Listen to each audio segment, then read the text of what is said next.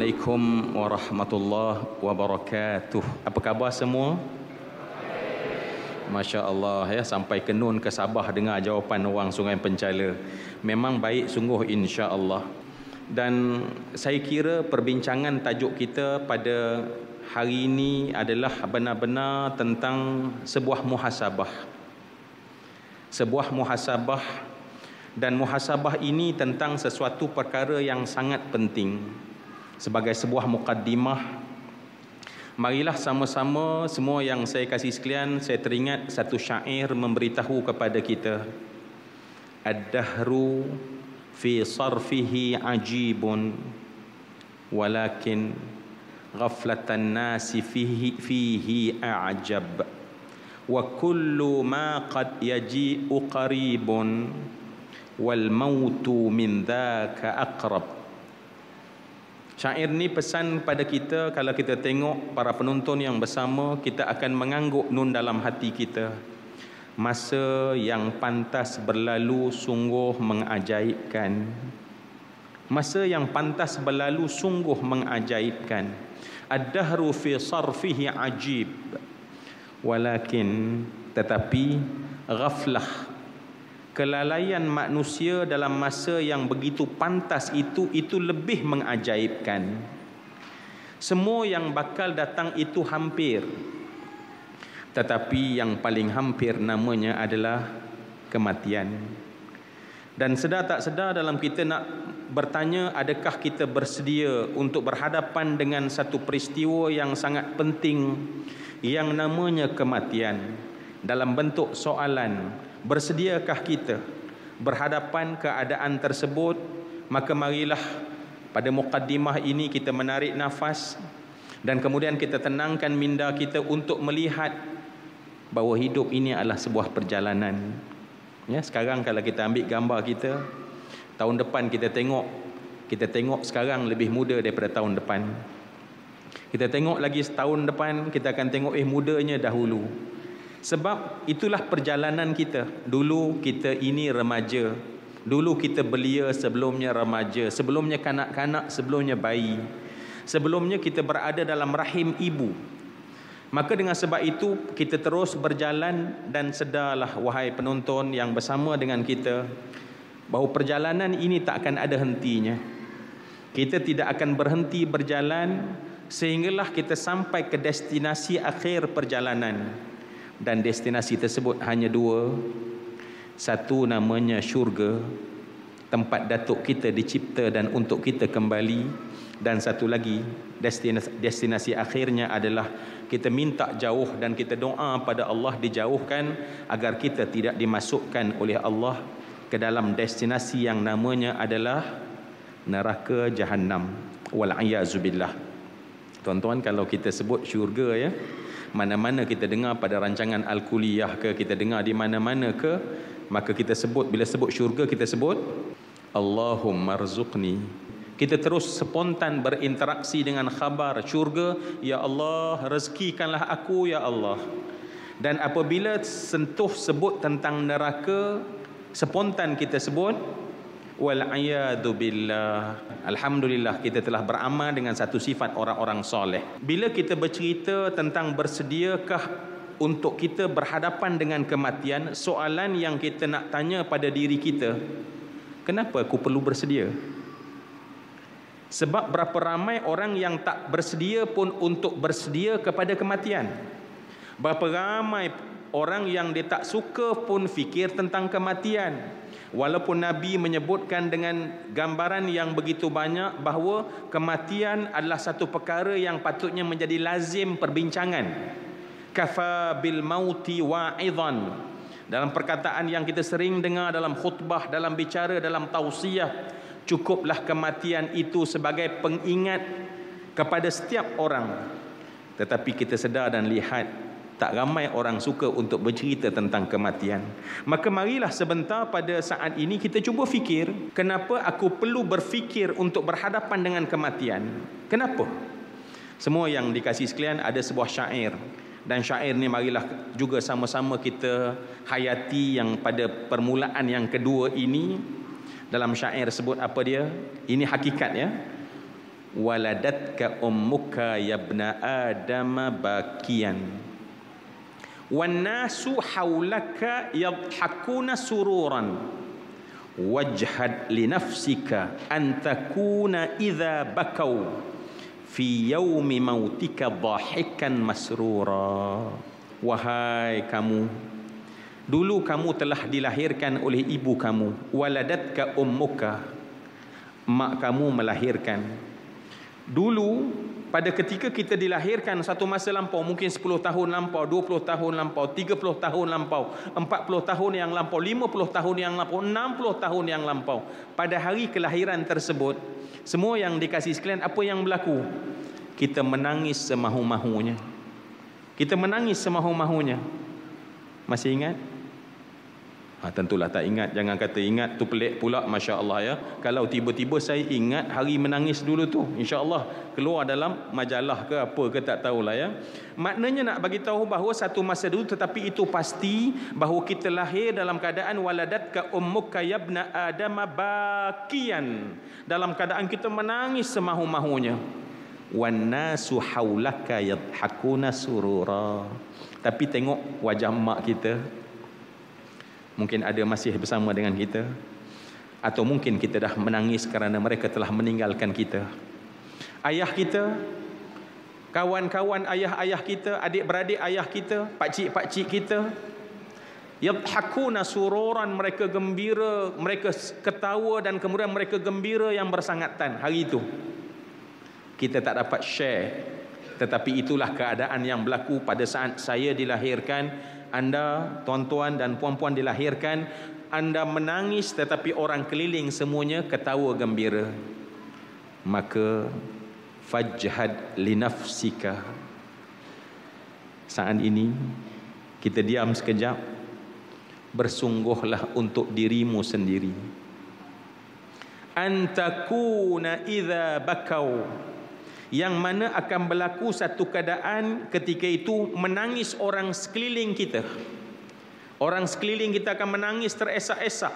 Mungkin isteri menangis, mungkin suami menangis, mungkin anak-anak menangis, mungkin ketika orang dapat panggilan telefon tersentak satu kampung bahawa ketika itu ramai orang menangis. Kenapa? Sebab berpisahnya kita dengan dunia. Orang ramai menangis dengan harapan kita yang sedang terbaring pada ketika itu bahikan masrura. Kita dalam keadaan ketawa, ketawa tersenyum dan gembira pada hari kematian kita. Jadi tuan-tuan rupanya bila kita bincang bersama pada saat ini kita mendapati bahawa ada orang yang dia berhadapan dengan kematian dalam keadaan wajah yang sangat gundah gulana dan ada orang yang berhadapan dengan detik kematian dalam keadaan yang ketawa dan gembira. Mana satu pilihan kita? Mana satu yang kita nak pohon tuan-tuan? Tentulah pada keadaan yang mana kita benar-benar ketawa dan gembira. Jadi kenapa kenapa perlu kita bersedia untuk mati? Pertama kerana kematian itu pasti Kenapa kita bersedia? Sebab kematian itu pasti. Sejauh mana pastinya? Seberat mana pastinya? Sejauh lahirnya kita bersama dengan lahirnya kita dah ada tarikh kematian. Jangan pernah lupa tentang perkara tersebut. Jangan kita pernah lupa bahawa sebenarnya bila kita lahir atas muka bumi, kita lahir bukan bersama dengan tangisan, bukan bersama dengan rasa gembira orang keliling, tetapi pada saat itu kita lahir bersama dengan tarikh kematian yang lahir bersama dengan kita. Kerana Allah Subhanahu wa taala menghantar malaikat menurut hadis Nabi sallallahu alaihi wasallam dalam hadis Nabi yang muttafaq alaih Nabi sallallahu alaihi wasallam memberitahu bahawa bikat birizqih wa amalih wa ajalih.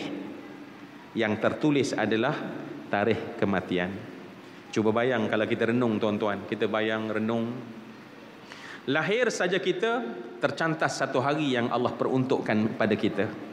Lahir habis kita lalui seminggu maknanya seminggu telah berakhir Kalau berakhir sebulan, maka tercantaslah sebulan. Kita makin lama makin dekat, makin lama makin dekat, makin lama makin dekat. Sebab itulah kenapa manusia kena bersedia untuk kematian, sebab kematian itu pasti. Allah.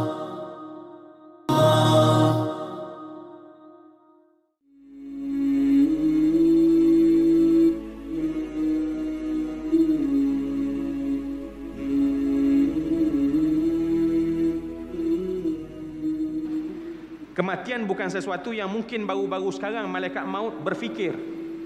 Berkata Mujahid. Ya, orang Sungai Pencala, Masya Allah saya masuk tadi dengan keadaan yang begitu damai, tenang. Rumah-rumah yang begitu tersusun, Masya Allah. Kejiranan yang begitu baik. Mungkin ada di kalangan kita yang kata pula, rumah dah besar. Tapi tak ada orang ziarah. Ataupun ziarah jarang-jarang. Tunggu dulu kata Mujahid rahimahullah dia kata apa dia? Ketahuilah bagi seorang manusia satu hari dua kali malaikat akan jengah mukanya pada setiap hari. Maknanya wajah kita ini dijenguk oleh malaikat maut satu hari dua kali untuk memastikan antara wajah kita dan nama dalam daftar dia Maka kan itu jangan kita sangka bahawa rumah kita tak ada orang datang. Jangan sangka bahawa rumah kita tidak ada orang ziarah sebab malaikat maut menziarah dengan begitu kerap kepada kita lebih kerap daripada adik-beradik kita yang nun jauh di kampung. Lebih kerap daripada kawan-kawan sepejabat kita. Maka sebab itu kenapa kita kena bersedia untuk mati? Sebab kematian adalah satu benda yang pasti. Itu yang pertama. Yang kedua, kematian bukan sekadar pasti tetapi dia datang tanpa perlu alasan. Dia datang tanpa perlu alasan.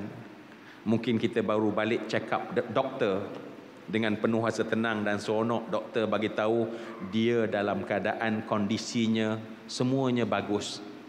Tuan-tuan tuan-tuan juga pasti tahu berapa ramai berapa banyak kita dengar dalam masyarakat yang doktor sahkan dia baik, dia sihat, dia sempurna.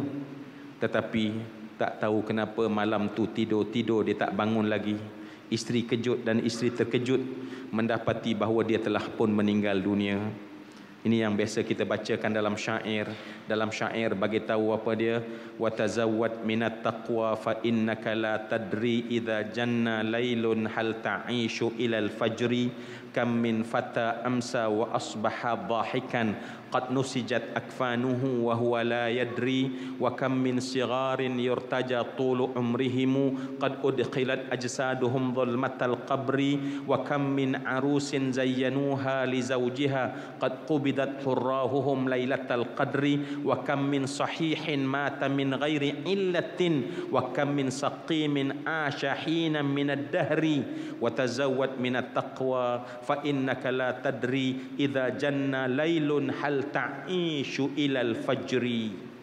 Syair ini betul-betul mengingatkan kita sebab mati datang tak payah alasan. Kerana itu dalam pesan ini wahai orang bertakwa berbekal sekarang dengan amal takwa. Nanti insya-Allah kita sempat berbincang apa bekal yang kita kena siapkan betul-betul. Tetapi kena ingat apabila berlabuh tabir malam tidak ada siapa yang pasti dia akan hidup di subuh hari tak ada siapa yang pasti. Para penonton tak boleh angkat tangan. Saya confirm esok di subuh hari. Subuh hari esok saya masih hidup. Berapa ramai anak muda yang ketawa berdekah-dekah di waktu petang sampai pada pagi. Daripada pagi sampai ke petang ketawa berdekah-dekah. Sesungguhnya telah dikoyakkan kain kafan untuknya sedang dia tak tahu. Kita ni tuan-tuan, puan-puan, Entah-entah kain kafan dah digunting rupanya. Dilipat, disimpan di masjid. Kita tak tahu rupanya tu bahagian kita. Seperti orang semalam yang meninggal dia tak tahu rupanya kain kafan yang digunting untuk dia. Mungkin kain kafan kita sedang berada nun di kedai. Mungkin kain kafan kita nun berada di pot kelang. Dalam gulungan yang banyak rupanya beberapa meter kita punya kita masih lagi ketawa berdekah-dekah sebab apa? Yang muda sangka bahawa sesungguhnya kematian tak akan datang kepadanya. Berapa ramai anak muda yang kemudian datang kematian kepadanya? Kain kafan telah dikoyak dia tak tahu. Berapa ramai anak yang diharap panjang umurnya? Ya si comel kita yang kita harap panjang umurnya kita pun hantar anak kita ke tuition kita hantar anak kita ke training motivasi dan segala macam. Kita harap panjang umur tetapi si kecil tersebut telah merasai pengalaman berada di dalam gelapnya liang lahat. Berapa ramai para pengantin yang diandam dengan secantik-cantiknya. Belum temu dia malam gemilang telah datang ketentuan mati sebelum malam tersebut. Berapa ramai orang sihat kam min sahihin mata min ghairi illatin. Berapa ramai orang-orang yang sihat mati tiba-tiba. Dan berapa ramai orang yang kita nampak sakit kita sangka dia akan mati dengan cepat panjang pula umurnya. Kerana itu, apa yang kita ada buat persiapan. Berbekallah dengan amal takwa. Maka yang kedua dengan cepat saya ingin bagi tahu kenapa kita perlu bersedia sebab kematian dia tidak ada isyarat. Dia boleh datang pada bila-bila masa sebab syarat nombor satu untuk orang mati adalah apabila dia hidup. Maka oleh kerana dia hidup jangan pernah bersembang eh tak tahu sebab apa dia mati. Ya kadang-kadang kita duk hairan lah bila dengar kawan kita meninggal dunia sihat walafiat. Kita duk hairan apalah sebab dia meninggal ya. Tak ada sebab sebabnya adalah dia hidup kullu nafsin dha'iqatul maut sebab setiap yang hidup dia akan merasai kematian kemudian semua yang dikasih kalian apa lagi yang kita dapati? Kenapa kita ber, perlu bersedia dengan kematian? Sebab kematian adalah merupakan penutup hidup kita di atas muka bumi yang indah ini. Orang yang mati malam ni hari esok dia takkan rasa melihat matahari. Orang yang mati sebentar nanti Orang yang mati sebentar nanti dia tak akan dapat merasai lagi memijak bumi ini. Kerana itulah Masya Allah kematian adalah sebuah perpindahan dan perpindahan tersebut bukan daripada satu negeri ke satu negeri. Bukan daripada satu daerah ke satu daerah. Artinya daripada satu bentuk kepada satu bentuk yang sang, yang sangat berbeza. Maka sebab itu Masya Allah cuba bayang kalau tiba-tiba pejabat panggil kita kita kena pindah ke, ke negara katalah ke kita kena buat kerja dan berpindah ke sebuah negara lain kita mula berfikir hari esok macam mana lusa macam mana bagaimana persiapan bagaimana persiapan untuk pindah. Tetapi kematian adalah berpindah ke alam yang lain. Dan alam ini terpaksa kita tinggal.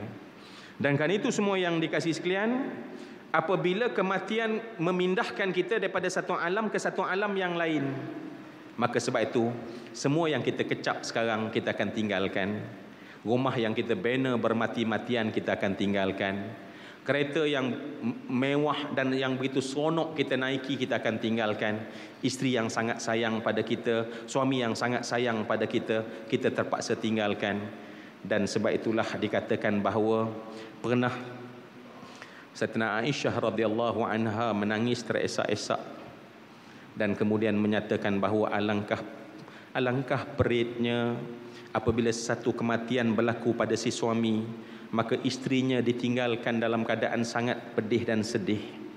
Anak menjadi anak yatim pada ketika itu. Sayyidina Aisyah menangis dikatakan beliau menangis apabila melihat keadaan perpisahan yang sangat menyedihkan tersebut. Tetapi saat itu dikhabarkan bahawa Rasulullah menyatakan bahawa orang yang mati itu jauh lebih susah berbanding orang yang ditinggalkan.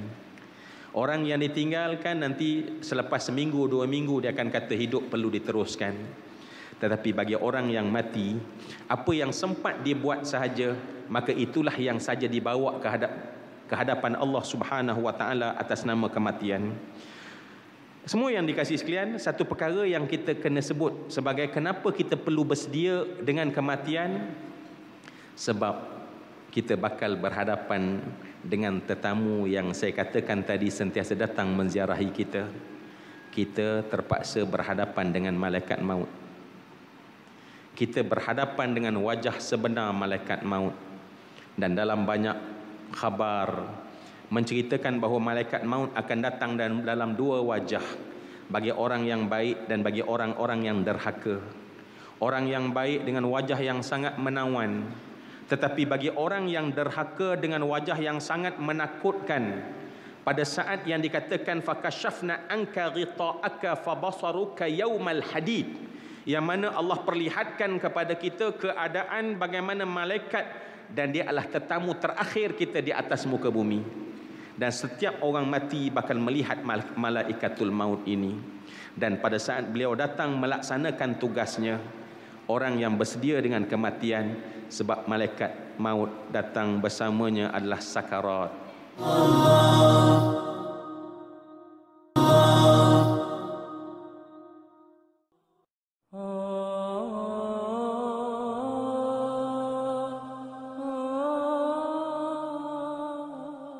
Kita selalu dengar keadaan ini. Sebagian ulama cuba nak menggambarkan keadaan bagaimana Tuan-tuan cuba bayang kalau ada papan gelongsor yang tinggi atau kita main kat uh, theme park kan air gelongsor.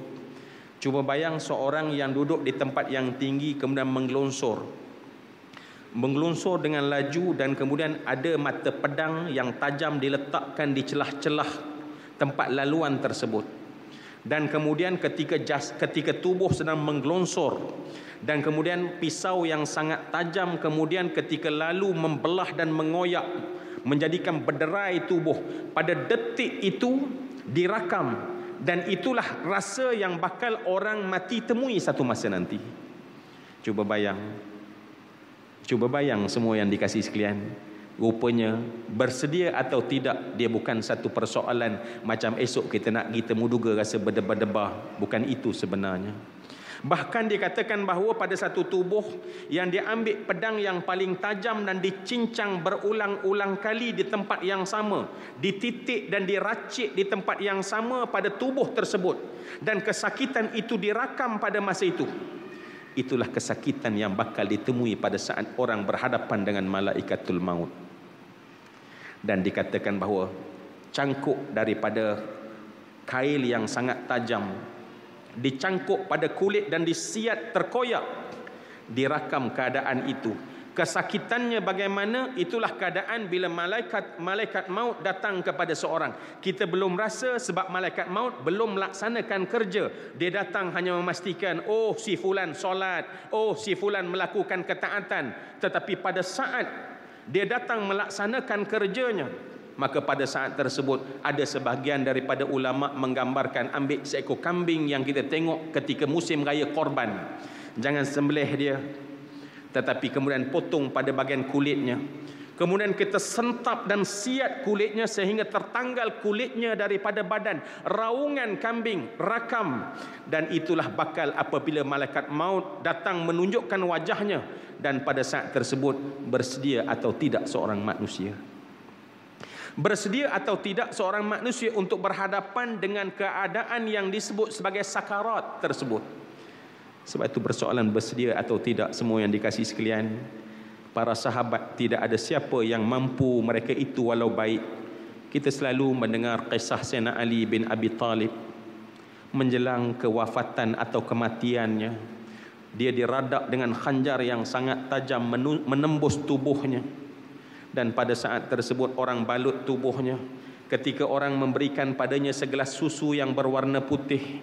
Dan diminum oleh Sayyidina Ali air tersebut susu tersebut dan orang mendapati bahawa dia percelah-celah luka yang sangat banyak dan pada saat tersebut keluar susu yang berwarna putih bercampur dengan darah tuan-tuan Ketika Sayyidina Ali merasai bahawa saatnya makin kian hampir menuju pada dia berpisah dengan dunia yang sekarang kita pijak. Sayyidina Ali menundukkan kepalanya dan para sahabat di sekitarnya melihat air matanya begitu banyak mengalir.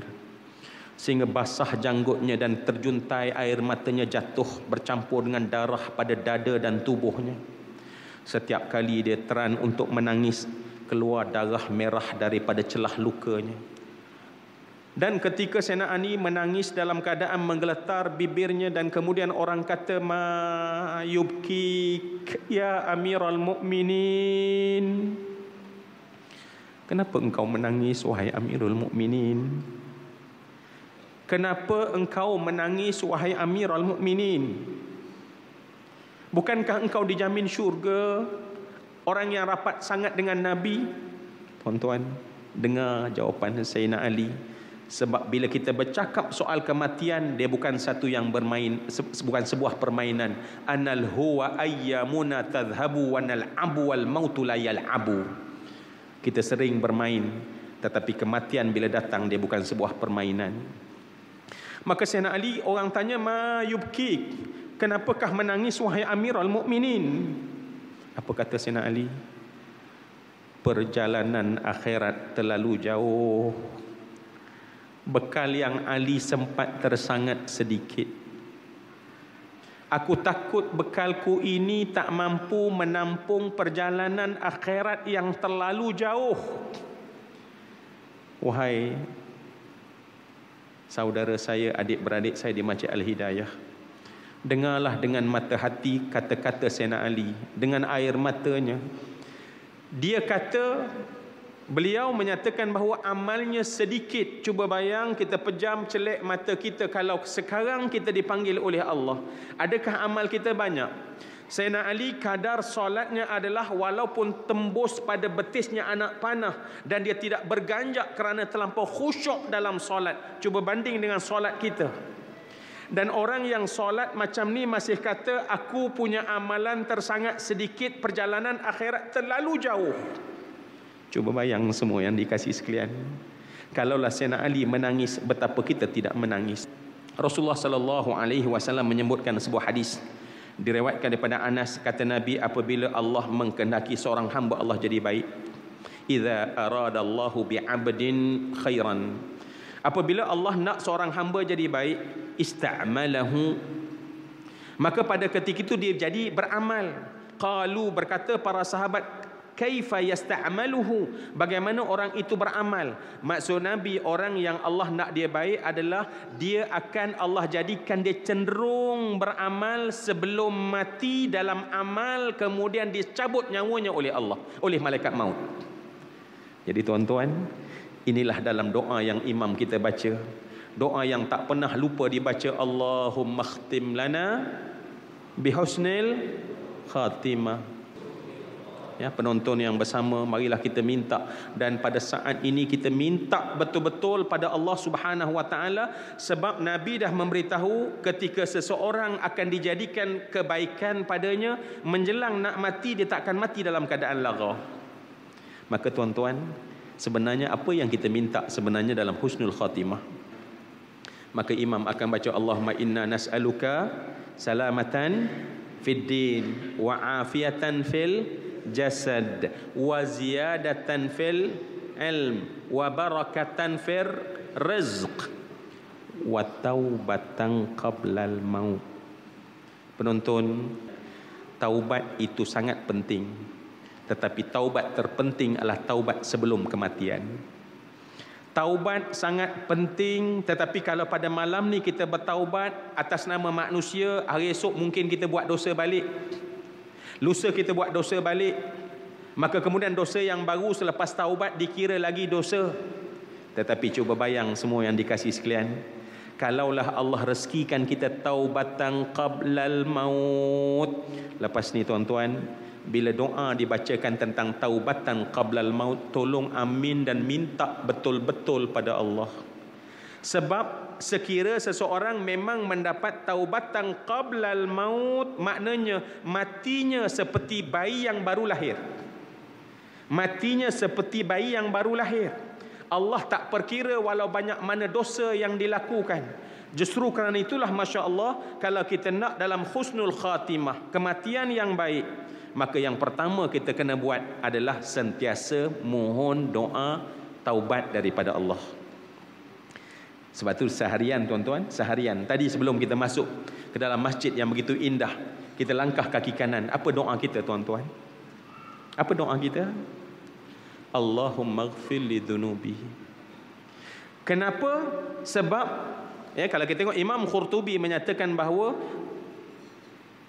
kenyataan bahawa almar'u yamut ma'a sya'alaih wa yub'athu ataupun yuhsyaru ma yamut alaih adalah merupakan yang datang daripada Nabi. Manusia akan mati sebiji bagaimana cara dia hidup. Dan manusia akan dibangunkan bagaimana cara dia mati.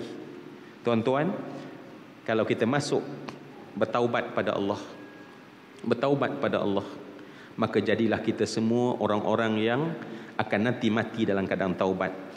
Orang yang bersedia atau tidak Nombor satu dan yang paling penting Tolong ingat pada diri saya. Wahai Zuramli Tolong ingat perkara ini. Wahai semua yang mendengar ini Tolong ingat Modal paling penting Untuk bertemu dengan kematian Adalah taubatan Qablal maut. Cuba bayang bulan Ramadan kan? Sayyidina Aisyah bertanya pada Rasulullah Ya Rasulullah kalau aku bertemu dengan malam Al-Qadar apa aku kena buat apa Nabi ajar? Nabi ajar Rabbana innaka affun tuhibbul afwa fa'fu anna. Kenapa Nabi ajar tak suruh tahajud? Walaupun memang Sayyidina Sayyidina Aisyah akan tahajud. Kenapa Sayyidina Aisyah tak diajar zikir? Kenapa tuan-tuan sebab Nabi nak ajar bahawa perkara terpenting pada saat paling penting adalah bertaubat pada Allah. Dan dalam hidup kita yang terpenting adalah saat kematian. Dan untuk saat kematian yang terpenting adalah bertaubat pada Allah Subhanahu wa taala. saya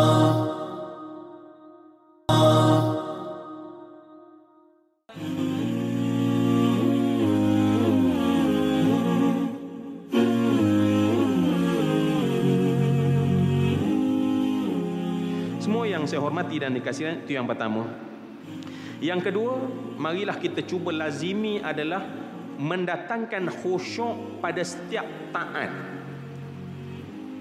Kita masuk dua. Mendatangkan khusyuk pada setiap ketaatan.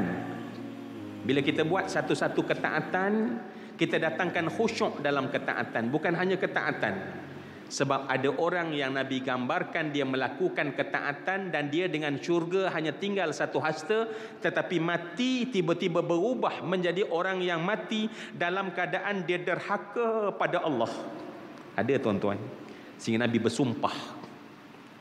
Dan ulama kata siapa orang yang dia buat baik buat baik tapi mati dalam keadaan derhaka jadi ahli neraka ialah orang yang dia taat tetapi tak ada khusyuk dalam taat dia khusyuk dia melakukan taat tetapi tidak ada ikhlas dalam melakukan ketaatan. Jadi sebab tu hati yang khusyuk ketika melakukan ketaatan pada Allah. Ya kita solat bukan soal solat tapi kehusyukan dalam solat. Kita belajar dan menuntut ilmu dalam rancangan al-kuliah pada saat ini. Bukan sekadar duduk tetapi khusyukkah kita merasai kebesaran Allahkah kita? Itu nilaian yang akan menyelamatkan kita untuk kematian ya. Kemudian yang ketiga adalah bersifat kasih dan khidmat kepada manusia. Dia bukan sekadar khidmat pada manusia tetapi berkhidmat dengan rasa kasih dalam hati. Para suami keluar mencari rezeki bukan kerana amanah dan tanggungjawab tetapi sebab sayang kepada keluarga yang Allah amanah dan hadiahkan maka berbeza orang yang melakukan khidmat dengan orang yang ada rasa kasih ketika melakukan khidmat.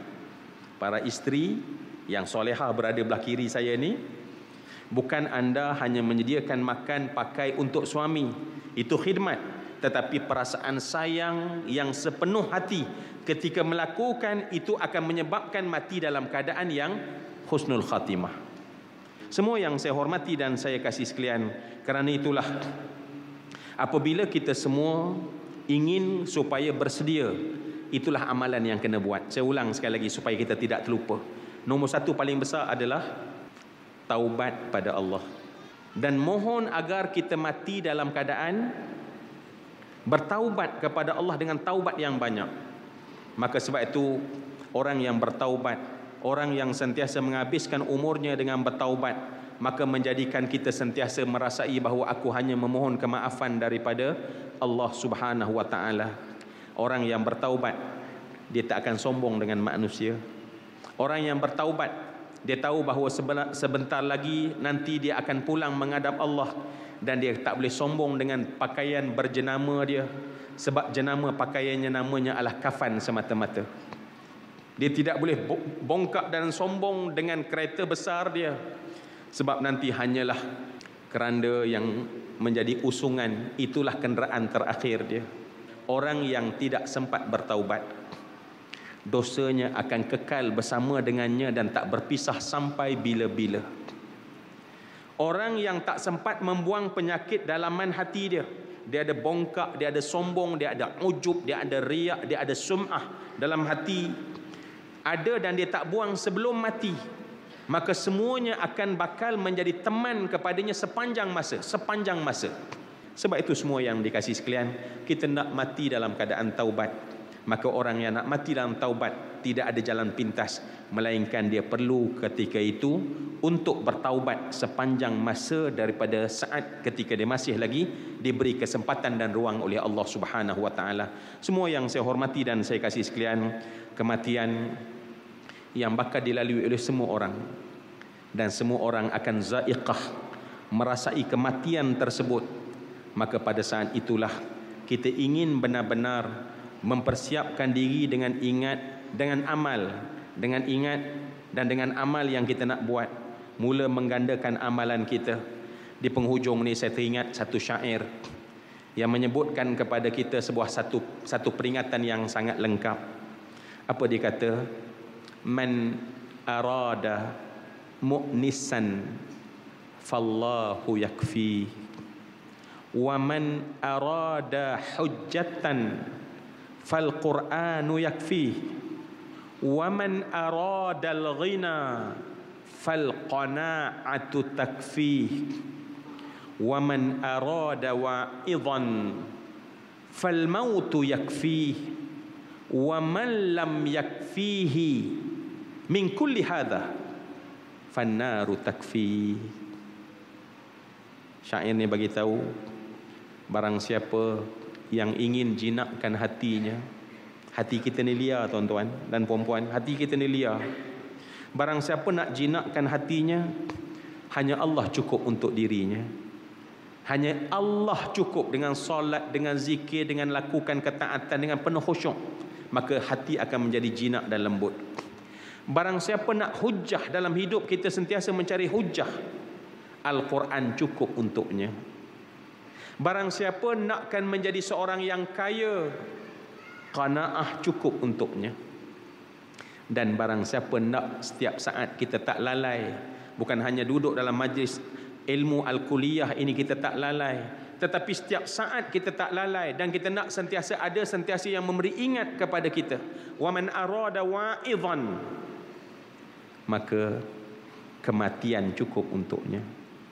Dan barang siapa empat perkara ini langsung tidak cukup untuknya maka nerakalah cukup untuknya.